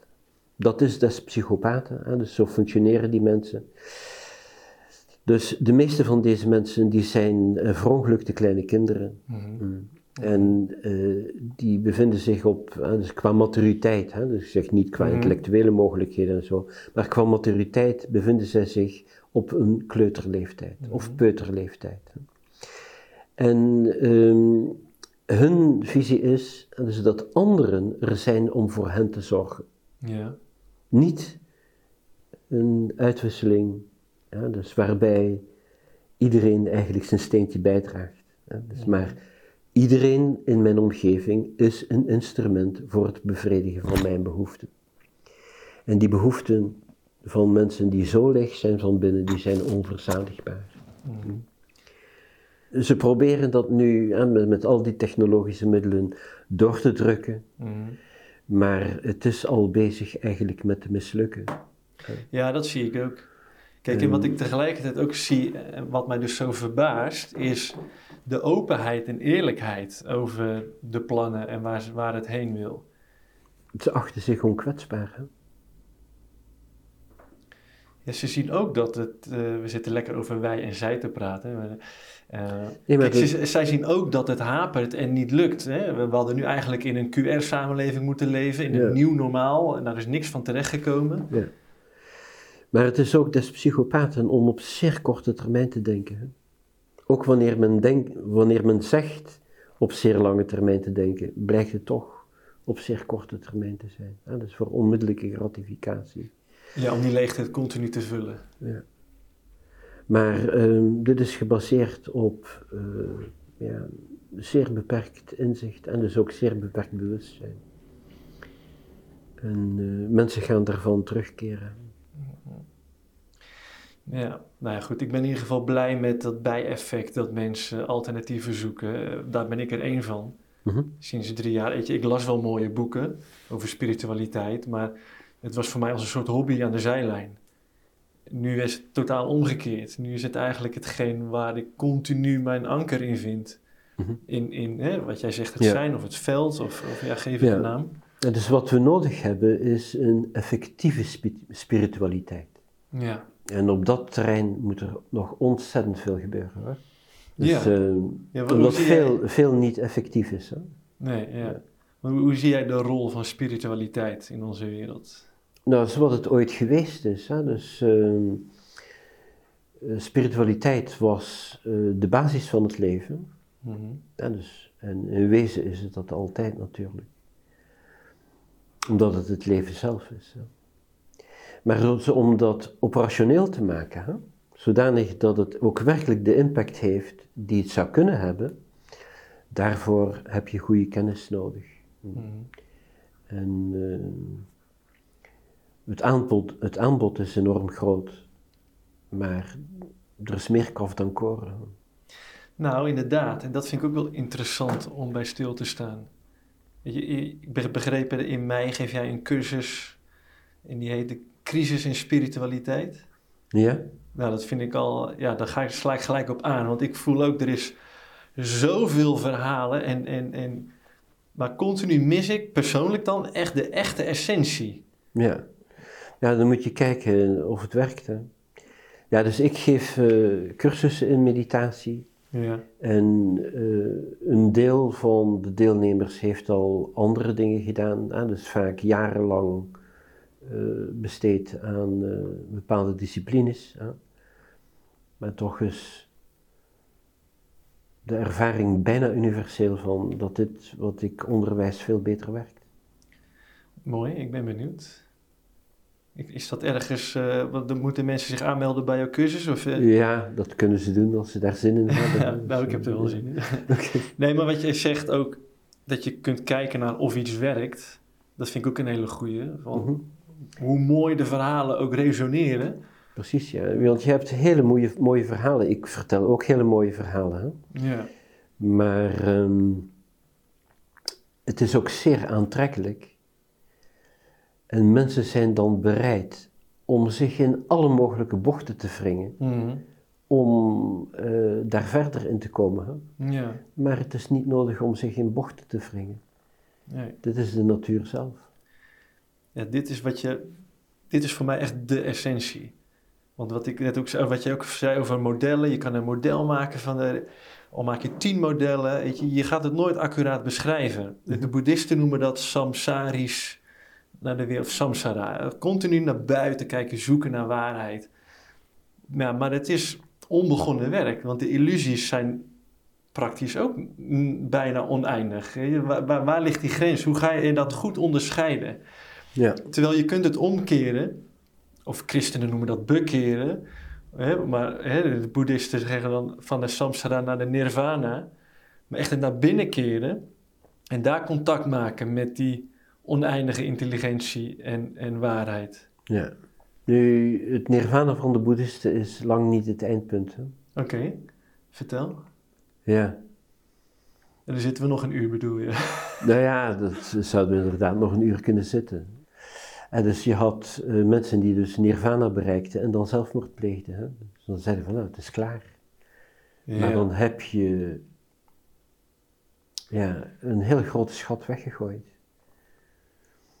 Ja, dit is, dit is, ah, dit is, ik vind ik zo fascinerend. Over ook, wat is identiteit? Weet je, wie ben jij, wie ben ik? Mhm. En dat er zo ook op een gegeven moment in de spirituele beweging wordt gezegd: nee, ik ben niet Ferdinand, mijn naam is Ferdinand, ik ben een ziel. Of ik... Mhm. Maar dan, dan voel ik ook die verloochening van wie ik ben in dit leven. En, Ja. en dat je dan zelfmoord pleegt, omdat je het echt het idee hebt van dit doet er niet meer toe. Maar ik zie mijn identiteit nu echt als nou, drievoudig. Ik ben ook echt Ferdinand in dit lichaam, Oké. punt. Ja. En ik ben ook die onsterfelijke ziel. Mhm. En helemaal diep van binnen ben ik één met de grote geest, de, de schepper, eh, Ja, ja, ja. die godsvonk die, die via de Heilige Geest in ons zit. Ja. En ja, als mensen dan tot nirvana komen en zelfmoord plegen, denk ik, Ja, die had je. Ja. Die heb je gehad. ja, ik zie het echt zo dat er zoveel stromingen zijn door de hele geschiedenis heen wereldwijd die zoveel delen van prachtige waarheid bevatten, Mhm. maar nog niet volledig. En dat dat nu in deze tijd aan het samenstromen is en aan het samenkomen is in complete waarheid. Dat het helemaal kan openklappen en dat we de, de kaders kennen. En dat wil niet zeggen dat we alle feiten kennen. Ik bedoel, wat er binnen die schepping gebeurt, dat blijft verrassen. Dat blij- kun je over Mhm. blijven verwonderen. Ja, gelukkig wel. Maar dat het veld daaromheen ja, echt als ultieme waarheid gevoeld en geweten gaat worden. Uiteindelijk wel. Maar dus eh, als mens ben je in ontwikkeling. Hè? Ja. Dat is eigen aan de mens. Mhm. Dus dat wil zeggen dus dat je de kennis die je vandaag hebt, die nuttig voor je kan zijn, Ja. dat het morgen anders kan zijn. Ja. Dus dan heb je weer een andere visie. Hè? Dat is een zo... Ja, de mens is in ontwikkeling. Dat wil zeggen dus dat het oude, dat laat je voortdurend achter je en je staat weer open voor nieuwe dingen. Hè? Dus voor, voor nieuwe inzichten. En dat is prima zo. Ja. Dus ehm, er is een, eh, in de Griekse filosofie, hè, dus, eh, was er een figuur, die was nog net iets ouder dan Socrates, dus Parmenides. Mhm. En ehm, er is maar een heel klein fragment van zijn werk bewaard gebleven. Ja. Dat is Parmenides van Elea.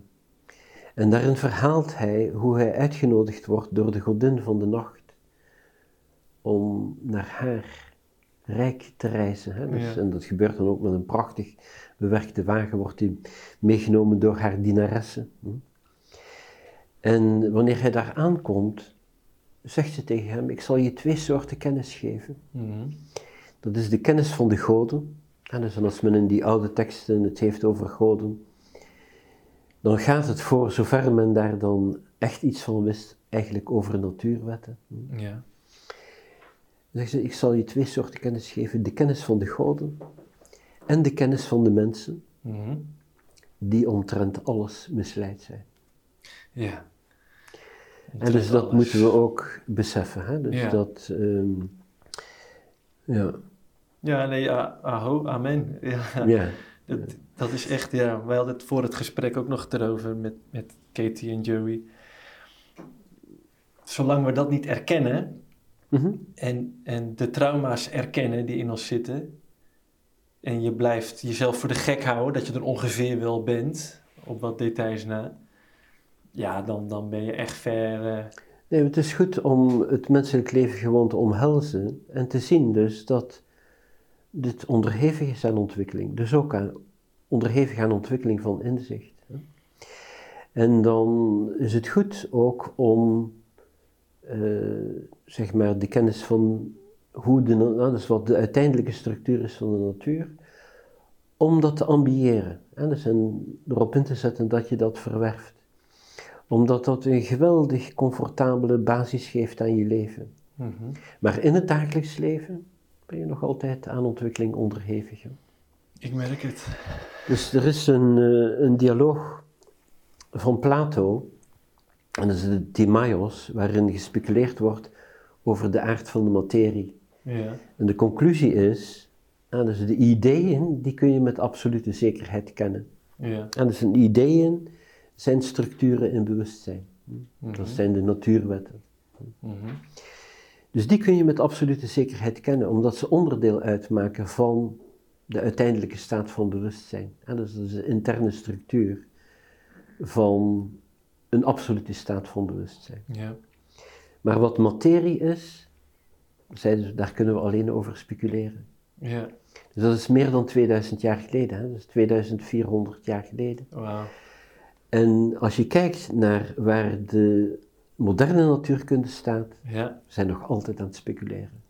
Ja, ja ik, het lijkt wel alsof daar wekelijks een update in komt. Dat dat steeds duidelijker wordt. Dat dat ook maar Ja. een bewustzijn is. Ja, en ik zie het eigenlijk meer als een eh, onbeholpen vorm van poëzie, hè?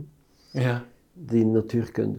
Ja. Eh, je kunt er wel dingen mee, maar wat belangrijk is, dat is dus dat je ook die absolute staat van kennis verwerft Mhm. en dat meeneemt in de ontwikkeling van technologie. Want dat geeft een ingebouwde veiligheid. Ja. Dus wanneer jouw inzicht in het leven fundamenteel wordt, Mhm.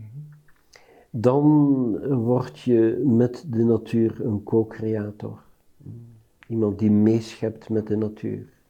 Maar die helemaal in respect met de natuur schept. Ja. En niet denkt van, oh, we weten alles al en we kunnen daarop inbreken. Dat is waar we dus altijd die schadelijke neveneffecten van zien. Bijvoorbeeld in de geneeskunde. Mm. Maar op alle gebieden. Ja, we gaan eigenlijk continu voorbij aan het holistische vlak, het, het geheel. En we zoomen in op een afgescheiden stukje. We denken het af te kunnen scheiden, Mhm. maar dat is onmogelijk. Ja. Jeetje, wat een... Wat een ja, ik moet er echt even om lachen. Gewoon hoe, hoe diep dit gaat. Mhm. Maar hoe, hoe kun je contact maken met die oneindige kennis, zeg jij ook? Hoe Ja. werkt dat?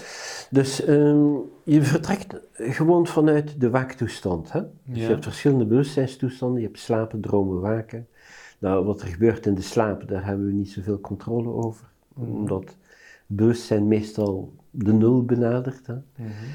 En in de droomtoestand, sommige mensen kunnen ingrijpen in hun dromen. Ja. Dat is een, maar een klein aantal mensen. Hè? Over het algemeen laat je alles los en dan eh, Mhm. ben je overgeleverd aan de droom. Maar dus in de waaktoestand hebben we eigenlijk de meeste controle. Hè? Daar hebben we het meeste voor het zeggen. Wat je dan gaat doen vanuit de waaktoestand, ah, dus de waaktoestand wil zeggen dus dat je bewustzijn betrokken is op iets anders dan jezelf. Ja. Ah, dus allerlei voorwerpen die je via de zintuigen kunt waarnemen. En ook allerlei in- interne activiteit. Ah, dus gedachten, gevoelens. Dat. Mhm. Wat je gaat doen wanneer je gaat zitten om te mediteren, wanneer dat een effectieve meditatietechniek is, hè, dan ga je het bewustzijn geleidelijk aan, aan de stap voor stap terugtrekken uit die activiteit. Mhm. Dus wanneer je activiteit afneemt, en dus die komt op fijnere en fijnere niveaus terecht, dan eh, komt het bewustzijn als veld meer en meer naar voren. Mhm.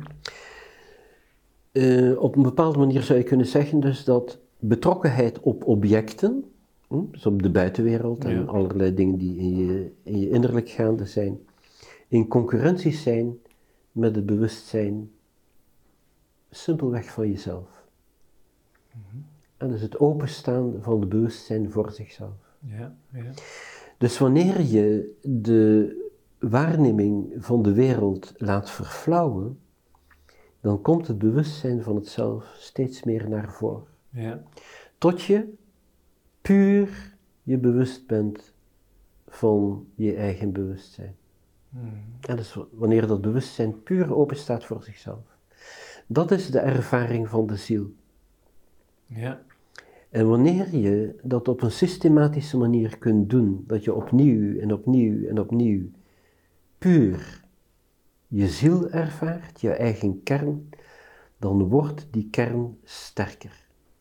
En dus de aanwezigheid daarvan in je leven groeit. En dan kun je dus meer en meer de wereld tegemoet treden, terwijl je goed verankerd bent in je eigen wezen. En dat verandert alles Ja. op een gegeven ogenblik, en dus want terwijl je zo in ontwikkeling bent, dan heb je nog altijd die fluctuatie. Hè? Mhm. De ene keer ben je meer betrokken op het zelf, hè? dus betrokken in, en dus gevestigd in de ziel. De andere keer ben je weer meer bezig met wat er allemaal is aan activiteiten in je dagelijks leven. En dat fluctueert, dat is een eb en vloed. Wanneer je meer bezig bent met de wereld, dan vergeet je jezelf een Mhm. beetje. Wanneer je in jezelf terechtkomt, dan ben je de hele wereld vergeten. Ja. Maar doorheen en weer te gaan tussen die twee, groei je naar een situatie waarin beide aspecten van het leven, de stilte van de ziel en de activiteit van het dagelijkse leven, zonder dat ze elkaar storen, aanwezig zijn. Gelijkmatig. En dat is zelfverwerkelijking. Ja, dus dan kun je het zelf leven in het dagelijkse leven. Dat is stap 1. Als je dan zegt, ik ben klaar en dan heb ik het lichaam niet meer nodig om mij verder te ontwikkelen, dan gooi je, dan gooi je een hele grote schat weg. Mhm.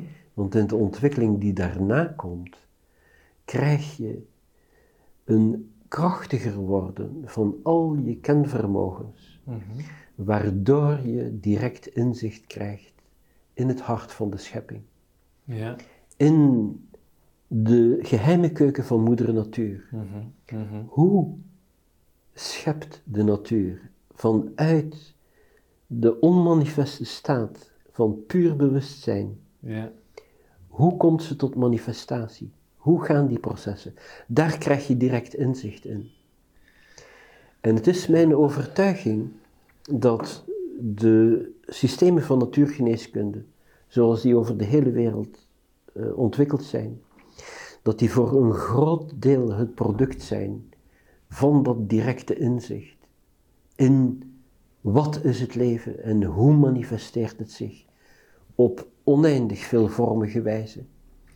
Wanneer je dat inzicht verworven hebt, dan heb je een basis voor het ontwikkelen van niet alleen geneeskunde, maar ook tal van andere technologieën Mhm. die werkelijk in overeenstemming zijn met de vereisten van levende wezens, met de vereisten ook van ecosystemen, met de vereisten van een menselijke samenleving. En dan heb je een veel hoger staande beschaving, die veel en veel rijker is. Ja. En het is zeer de moeite waard om dat te ontwikkelen. Want waar je het dan over hebt, is niet alleen over innerlijke vrijheid, maar je hebt het ook over de verheerlijking van de schepping. Juist. Ja. Nou, dit is eigenlijk ook wat we met ons nieuwe boek uitbeelden op de cover. Dat er een spiraal naar binnen gaat, naar een gouden kern. Thuiskomen, echt. eh, en vanuit die onafhankelijkheid, vanuit die verbinding met het geheel naar buiten treden. En dan kan het echte leven beginnen. En het doet mij ook denken aan ver- vergane beschavingen die we hebben gekend op aarde. Die een ongekende schoonheid en pracht en praal hebben geproduceerd. En onverklaarbare bouwwerken. Wat, wat tot de dag van vandaag gewoon een raadsel is. De, de, de meest geaccepteerde theorieën die zijn, die zijn lachwekkend. Ja. Dus in bepaalde bouwwerken bijvoorbeeld zie je dat. Hè? Dus, dat ah, dus die mensen moeten een kennis gehad hebben die ver uitging boven wat we heden ten dagen hebben. hè. Mhm. Dus die ont- ontwikkelingsmogelijkheden die zijn er. Hè? Ja. Dus dat, je kunt daar terug naartoe. Dus die artefacten, een beetje afgesleten misschien en zo, Mhm. een beetje kapot gegaan hier en daar, die zie je nog. Maar wat niet zomaar zichtbaar wordt, is het bewustzijn van waaruit dit gecreëerd. Je ziet alleen de symptomen ervan. ja. En dat is eigenlijk, ah, dus, dus niet van, ah, dus dan gaan onderzoeken van hoe hebben ze dat gedaan en hoe kunnen we dat nabootsen. Wat je moet doen, is die staat van bewustzijn, Juist. van waaruit men die beschavingen gecreëerd heeft, Juist. die herscheppen. Ja, ja, ja. Dan heb je de crux te pakken. Zullen we het daarbij laten? Want Ja, dat is goed. Dat is goed. ik vind het echt, echt geweldig. Wauw. Ja, nou, dit is het.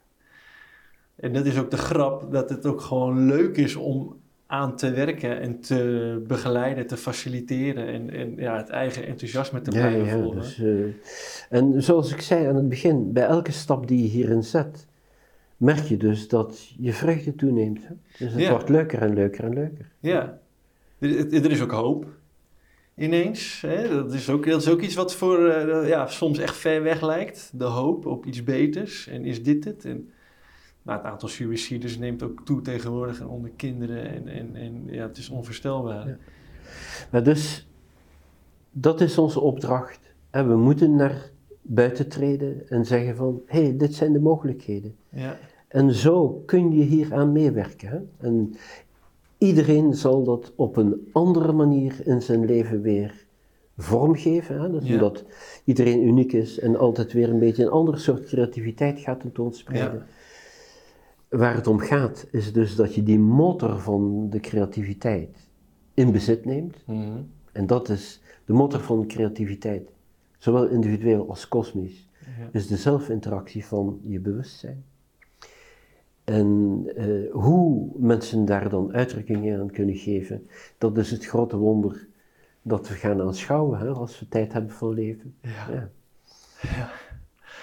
Uit het overleven naar het leven. Ja, ja, dus eh, we moeten even wat mensen opzij zetten die dit allemaal niet begrijpen en die verkeerd bezig zijn. Maar ah, dus, bij elke stap van ontwikkeling is er ook een bepaalde inertie die moet overwonnen worden. Ja, absoluut. absoluut. Ja. Ja. Dankjewel Jan. Ja, graag gedaan. Geweldig. nou, ik heb hier ook een hele vragenlijst, maar zoals gewoonlijk eh, dan gaat het een hele eigen leven leiden. Wat ook echt voor mijn gevoel de bedoeling is. Dat is echt een ode aan het moment wat er geboren wil worden. Ja, ja, ja. En niet dat ik het thuis met Katie samen bereiden we dit van vaak voor en hebben het soort van vastgezet. Maar dat is helemaal niet wat we ook wensen. Ja, prachtig. Ah, nou. ik hoop dat jullie ervan hebben genoten. Ehm, ik wel, maar ja, dat hoef ik niet telkens opnieuw te zeggen. Maar eh, ja, ik- nou ja, goed. Ehm, like deze video als je hem mooi vond. Eh, laat een reactie achter eh, in de beschrijving of op onze website www.tijdboeklumens.nl. Ehm, nou, wij draaien op boekverkopen en, en giften of vergoedingen. Dus als je het waardevol vindt, dan zijn wij heel erg eh, gebaat bij een, een vergoedingje. Al is het maar zo klein als een eurotje.